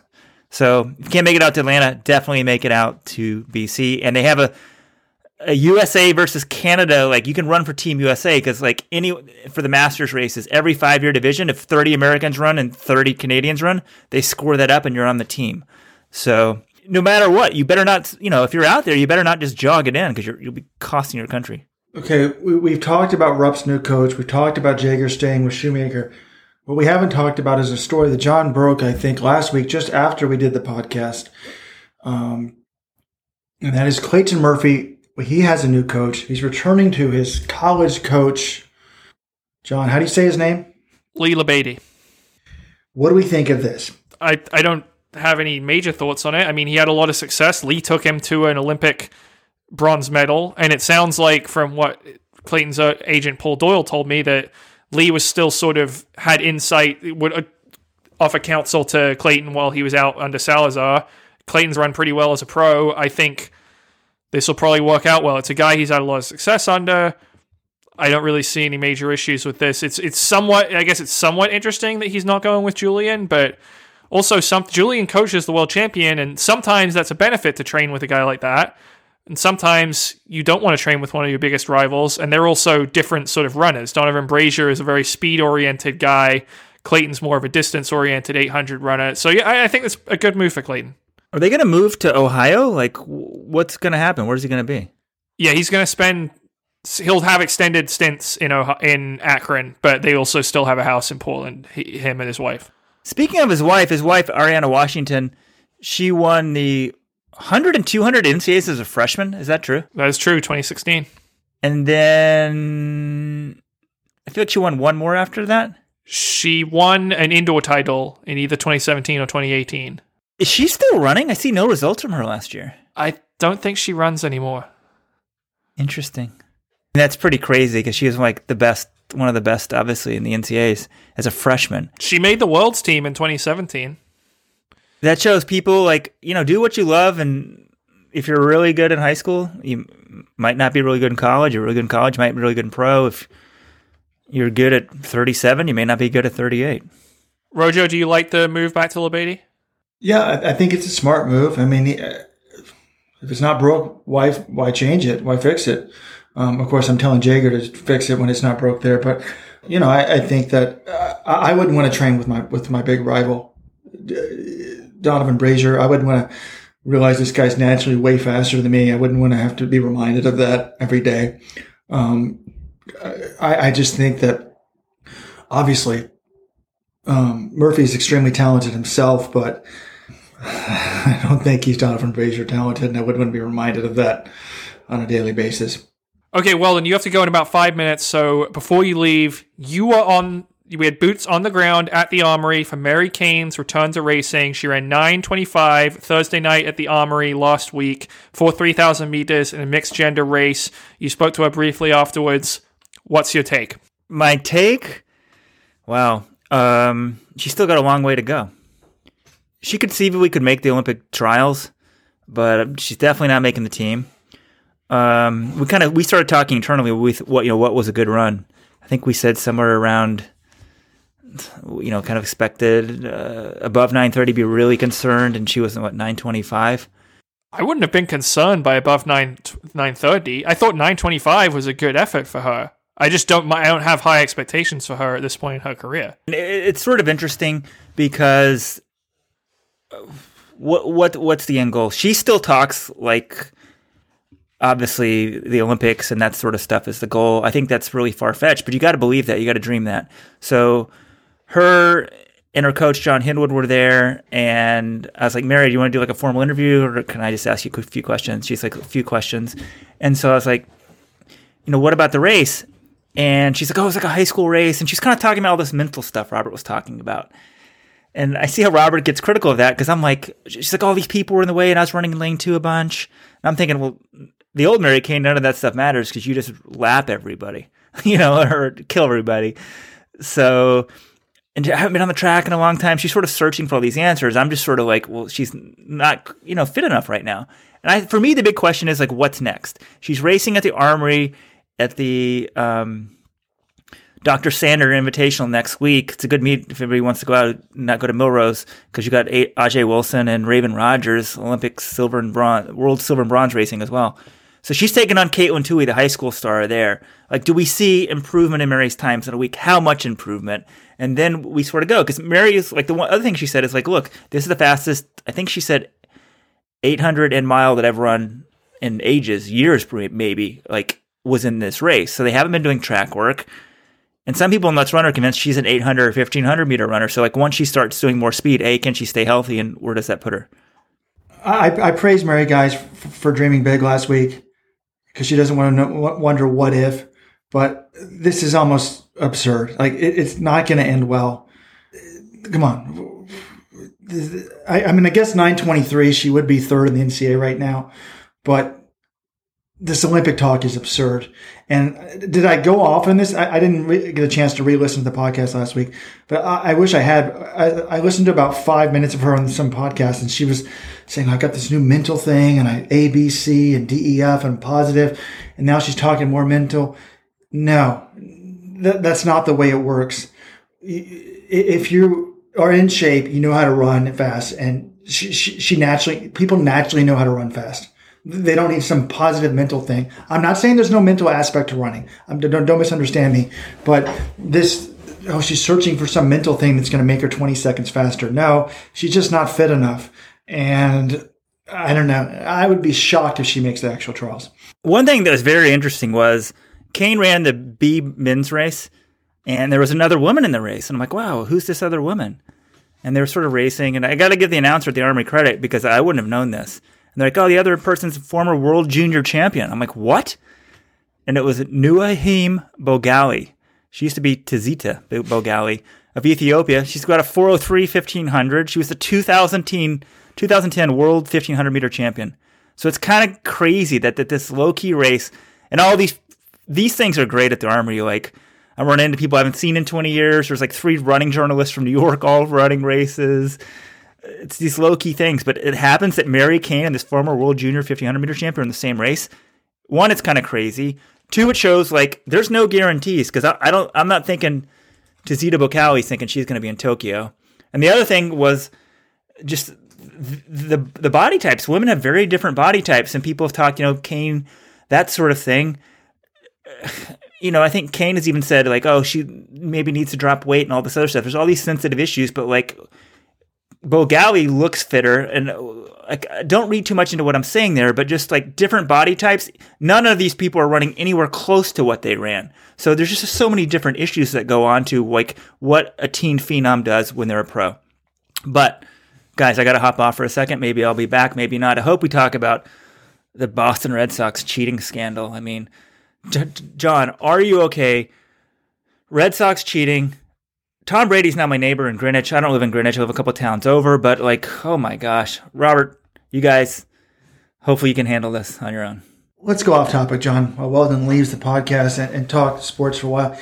John, it wasn't a good week for you or myself, I must admit. My beloved Baltimore Ravens, the team I've supported for all of, you know, two months, we're out devastating loss, 10 point favorites. Here's the stat of the week that no one's talked about. The Baltimore Ravens are the only NFL team in the history of the NFL that had never lost as a 10 point favorite. They've lost. But, John, we already knew the New England Patriots were cheating, a cheating team, and their dynasty was built on lies. But now the Boston Red Sox. The cheated, has been fired for cheating in Houston, and we can only assume he won the 2018 World Series title by cheating for Boston. Tom Brady, Weldon had just hinted at it. He has sold his house in Brookline, Massachusetts and moved to Connecticut. He's only a few houses down from a few towns down from Weldon. When we heard that there was going to be a guest on this week's podcast, I thought to myself, could it possibly be my idol, Tom Brady? Maybe Weldon bumped into him in the Whole Foods. How cool would that have been, John?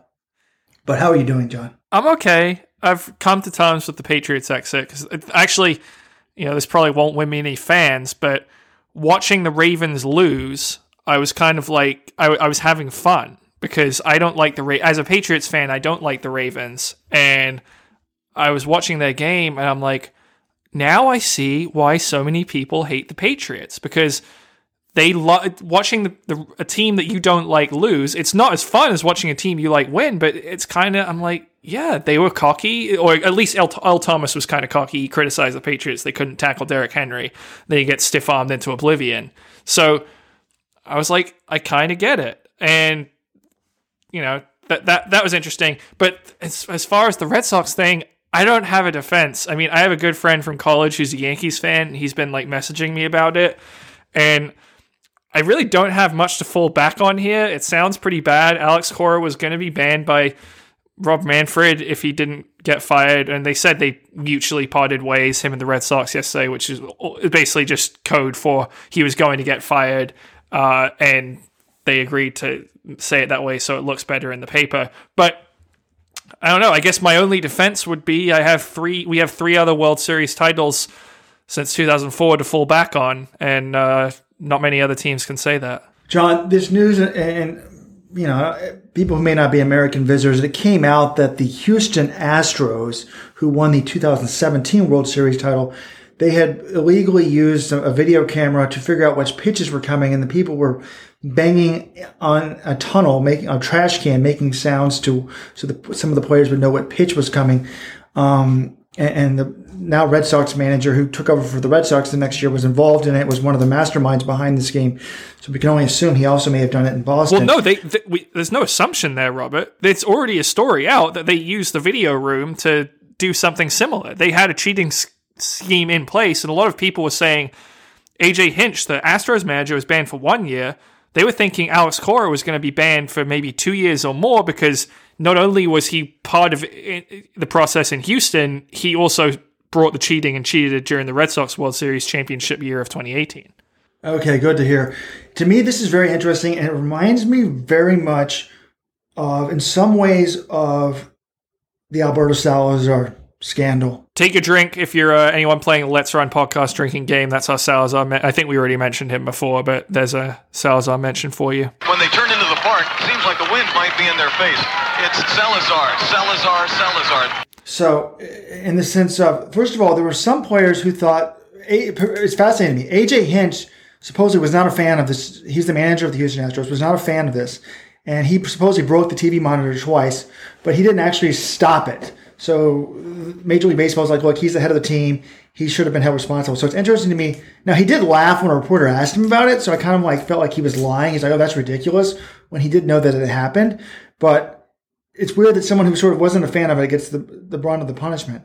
But I also read some of the players didn't like it. They found it distracting and acted like, so it may not have even worked. Now, other people like, of course it worked if you know what pitch is coming. But some players found out like, I'd rather just focus on the pitch, not worry about what if, if I can hear this guy banging on the trash can. That reminded me of L-carnitine. Salazar was obsessed with L-carnitine. There's actually no proof that it actually really works, but it doesn't matter if it works or not. You shouldn't be doing this. So, you know, that aspect of it sort of is interesting. But to me, I really found this very, very depressing.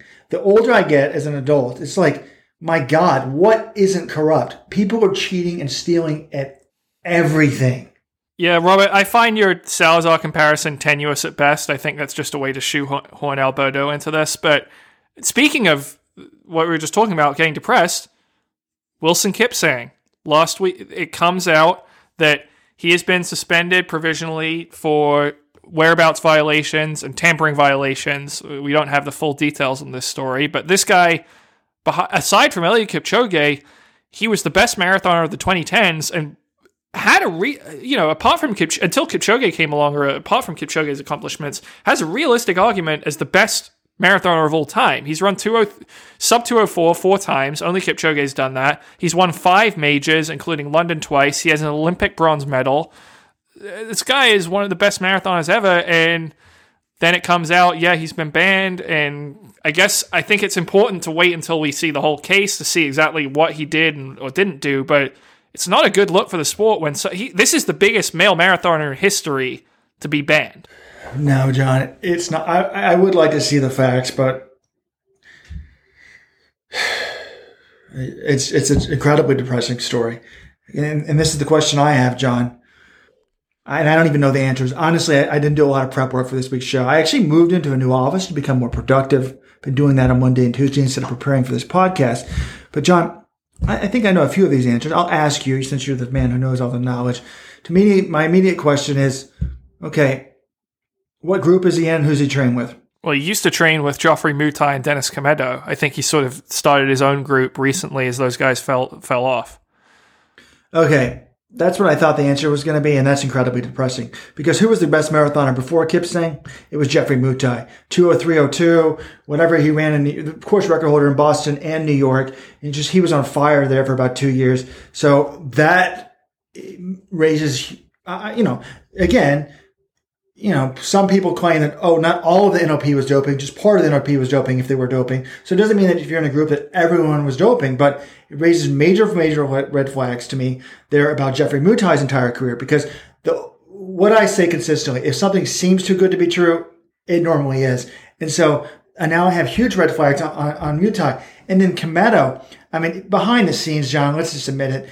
People always thought if there was one guy you had to think who's a doper who came out of nowhere, very quickly ran a world record. I think a lot of people would have said Dennis Kimetto. Again, there's no proof, there's no allegations that he's ever been on drugs, but I think people already had a lot of people behind the scenes had questions about Kimetto. So now it's kind of like the Rosa group, like you just associate, okay, there's, you know, there were so many Rosa marathoners banned. Maybe this whole new group. Also, who was his agent? Do we know who his agent was, John? Gerard Van de Veen is the oh, agent. Okay. He's he's the head of the agency. Oh, I don't know what that means, but Well, it's Volare Sports. Like, I'm not sure. He might have. I think Ariane Vacard also worked with uh, Kipsang It might have been his. I'm not sure if he was his personal agent or not. But Gerard Van de Veen runs Volar Sports, which is the agency that represents Kipsang. Although I'm looking at Kimetto's times here, I don't know why he was that suspicious for so many people, John, because I'd heard that from somebody, but I'm looking at his results 2012, second in Berlin, 2013, first in Tokyo, first in Chicago, 204 16, 206 50, 203 45. Then he DNF Boston in 2014.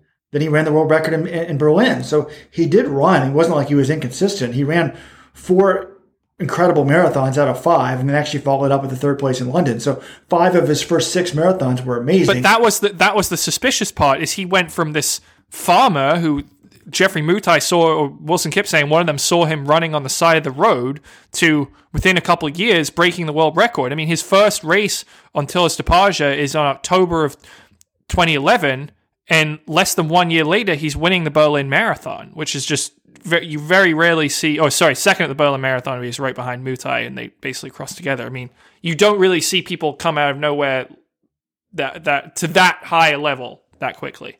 Yes, I guess that's that part of it is shocking. And then afterwards, he sort of fell off the map. DNF, DNF, 211, 14 in Chicago, 44 in, in London, DNF, DNF, DNF, 214 in Shanghai, and another DNF. I mean, as good as he came out of nowhere, was amazing for about five races, and then went basically back into Bolivian. But uh, But where's Bolivian, Robert? what was I supposed to say, John? Oblivion. Sorry, it's just like it was like a cross between Bolivia and Oblivion, and I, I, Oh, I thought I said very funny. With an O, right? Oblivion. Anyways. Spoonerism. you know, my argument would be there would be like, I don't know if I was going to defend him is, well, if he was on drugs, if that was explaining his rapid rise, then why wouldn't he stay on them? Why would that explain his, his rapid fall? Maybe he was just someone that was injury prone, or maybe he, once he made a lot of money, he had trouble focusing. I don't know. But again, it's just depressing. Yet another big name busted, popped, you know, for drugs. So, and, and then we also, John, I, I think that you've been reading this pace. I don't think we have anything up on LetsRun. The first sanction in the Jama Aden case has come out. Well, this was. I mean, this sanction came out years ago, and it's it was uh, it was upheld by CAS. I'll get to that in a second. Just one other thing, Wilson Kipsang bronze medal in the 2012 Olympics. Do you remember who was fourth in that race, Robert? No. It was an American by the name of Meb Keflezighi. So, just interesting to think about. But the yeah, so this this CAS thing uh, with Musaeb Balla, yeah, th- this odd thing we bring it up every so often on the podcast because it's insane that they just raided this hotel, found EPO, and there's essentially the only person who's been sanctioned related to this is Musaeb Balla, who's a Qatari 800 meter runner, and if you reading through the deci- the decision, it was crazy because the Qatar he was initially banned by World Athletics, which is IAAF at the time, and then the Qatari Athletic Federation, he appealed to them and they just cleared him. They were like, oh, actually, yeah, we, we believe his story.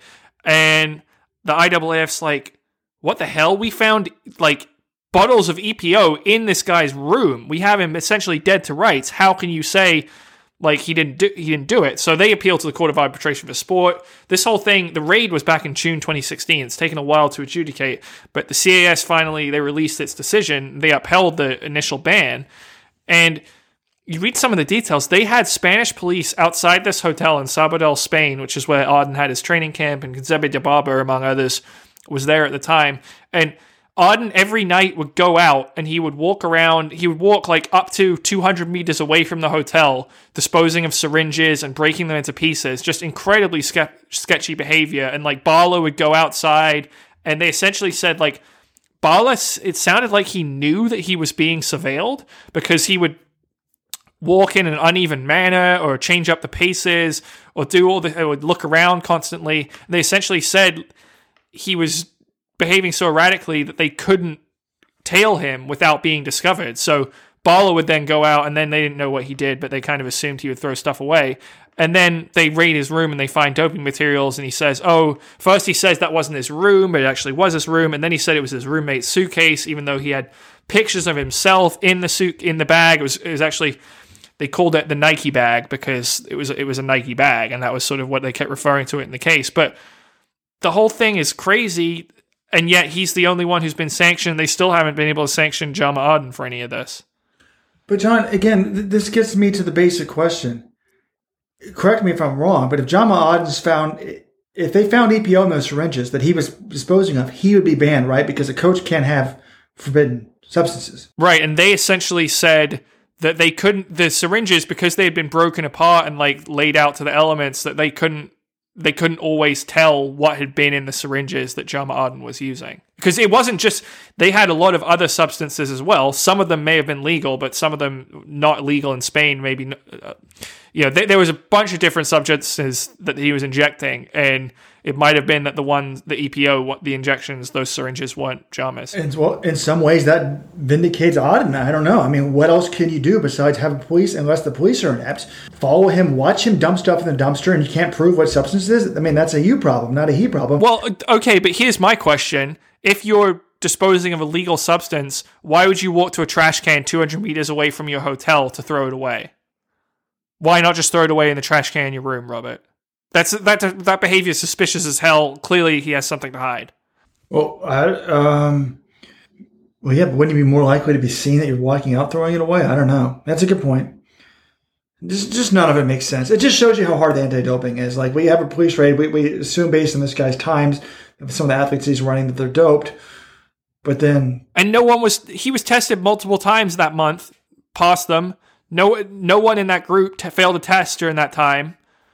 Am I just to believe that the EPO went unused? Like, no, it's just, yeah, like you said, it shows you how hard and why so many of these new cases that are being processed have to go based on intelligence driven, and it's just very hard to actually catch someone by a positive test. You need to sort of know more than that.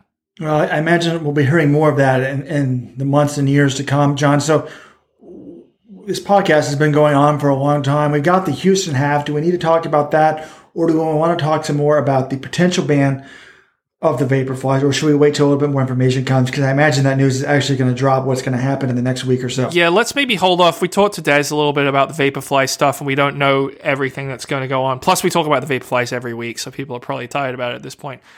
How about this, Robert? Someone set a world record last week, and we're what an hour and a half into the show. We haven't mentioned anything about Rhonex Kipruto running 26-24 on the streets of Valencia for 10,000 for 10k on the roads, and he didn't do it wearing the Vaporflies. How are we not freaking out about this? 26-24. The world record on the track is 26-17. Only Haile G and Kenenisa Bekele have run faster than that on the track. This is a phenomenal performance, no? Yes, and I think some people are going to be like, "Oh, you know, this is a a, a bad day for Rojo because somebody ran fast, not in the Vaporflies." This doesn't prove anything to me in terms of the Vaporfly effectiveness. I think the other companies are imitating the, the technology now, and to me, it, this is actually proof of, of, of, of the new technology and how well it works. I think someone on the message board said it best. I think now that the road running is actually faster than the track running because of the, of the technology of the shoes. Um, I mean, Kipruto is amazing. Didn't he run super fast in Central Park one year, like 27 flat? Yeah, 2708, I think.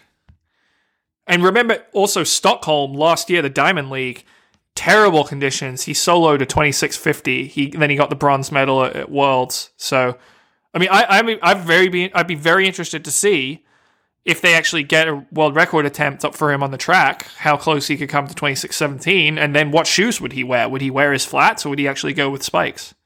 Yeah, I mean, he's a big, big talent. 20 years, just turned 20 on October 12th. You know, this to me was why I love the 10,000. I think it's going to be fascinating. You're going to have um, Cheptegei, you're going to have Farah, you're going to have Kipruto. Kejelcha. Kejelcha's in there. I mean, it's really going to be a right there. One of those names obviously doesn't want a medal. Yeah, no, that's that's going to be one of the best races of the Olympics. I'm still a Cheptegei guy at this point because he's no one's really beaten him recently, but uh, that should be a phenomenal event. But I got a text from uh, a buddy after this world record. And he's like, he must listen to the podcast. He's like, can we stop hearing about the shoes now? I said, well, I, I, again, it's not like I'm not saying it's just the Nike shoe. In 2016, it just was Nike. Now it's everybody's shoes, and I think it just it's sort of we don't know what to accept as like an amazing time anymore because I think everything has gotten significantly faster than it used to be um, because of technology. You know, people like, oh, this is Bruce Rojo's wrong. No, it's the opposite. Like all of a sudden, these Americans that were running 211, 214 are running 209 to 212. So I, I just think that everybody's running faster. You know, we've always wanted faster shoes we've got them. Um, but it's just it's sort of hard to put things a little bit in, in, historical perspective. But I do think there's no doubt that he is an all-time talent. Um, and well, Robert, we we were talk we said we wouldn't talk about the shoes, but we kind of did. And now that we're talking about it, I actually think there's an interesting discussion to be had. I had I was talking on I had a back and forth on Twitter with Dan Lilot, who's an an agent in the sport, and it was essentially like if they ban the the Vaporflies, the next percent, if they ban the version that Kipchoge broke his world record in, or that you know uh, Brigid Kosgei broke her world record in, should those world records be allowed to stand? Because David Monti pointed out to me today, Brigid, Brigid Kosgei's world record still hasn't been ratified officially by World Athletics, and that took place three months ago would you be in favor of wiping the record books of these times? Like, should these records be stripped because they were set in shoes that may not be allowed? Or should they be allowed to stand and potentially stand for 20 or 30 years because no one can approach that technology? No, I think if you if you ban the technology, you have to erase the records. I kind of disagreed. I think they were legal at the time. Like Caster Semenya's times, she's banned, but her times is still allowed to stand. Well, I certainly don't think what happened in 2016 should be allowed to stand. Those weren't legal shoes at the time. They just didn't enforce the rules. Yeah, we know that. We know that. But the the, the other thing is, I'd just sort of be interested. Say World Athletics does ban a version of the Vaporfly, and first of all, they need to say which version they're banning. They have to. Ex- it's they're not going to come out and say we're banning this shoe specifically. They're going to say here are the limits we're imposing on shoes, and every shoe has to reach meet those limits.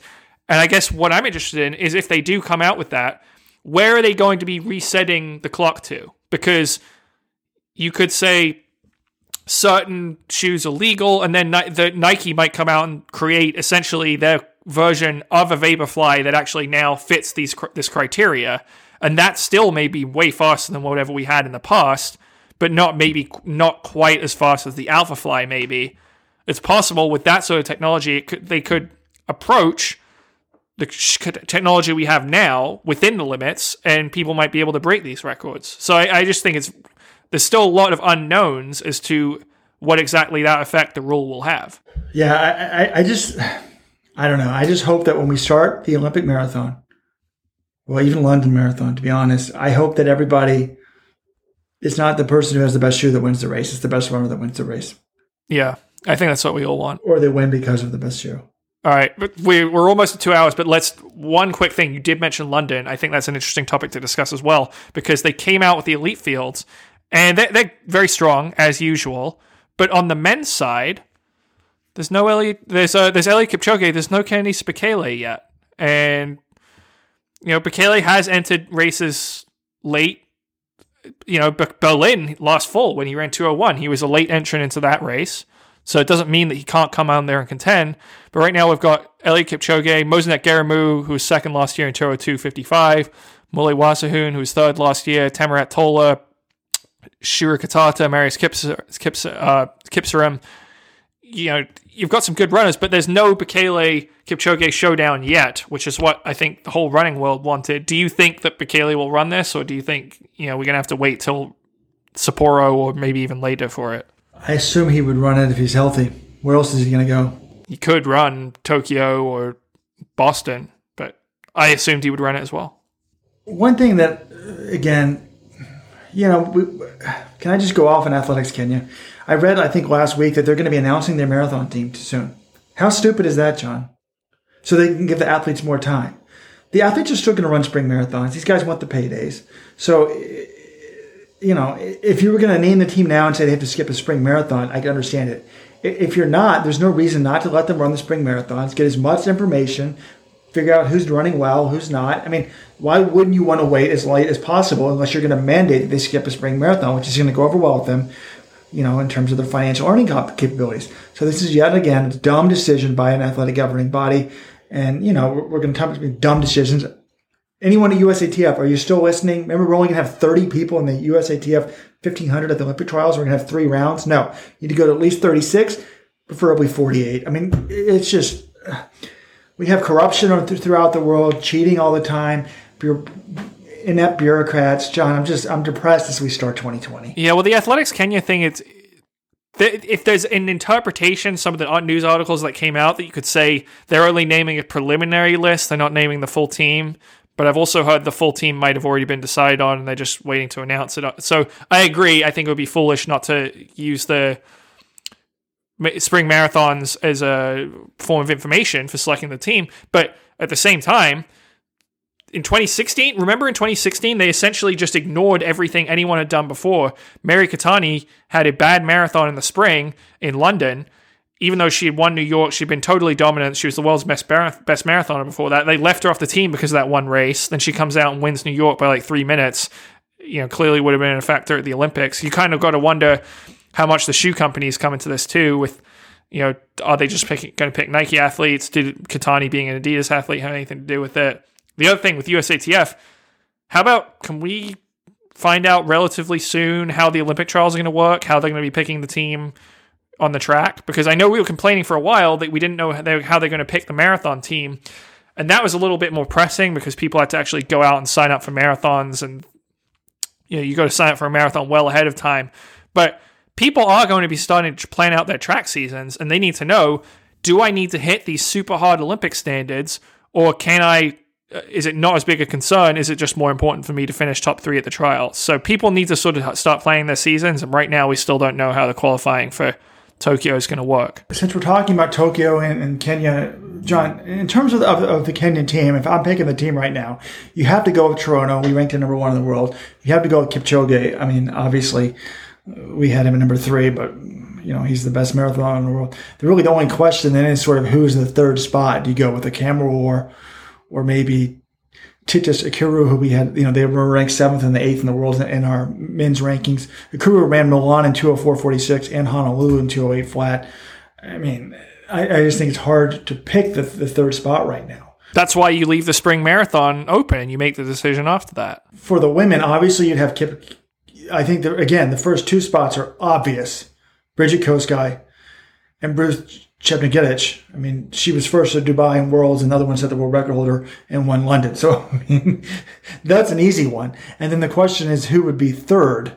Um, and I think at this point, um, you could go with Vivian Cheruiyot. Again, it's the same thing as the men's side. The seventh and eighth pe- person in our world rankings from last year. Vivian Cheruiyot was seventh.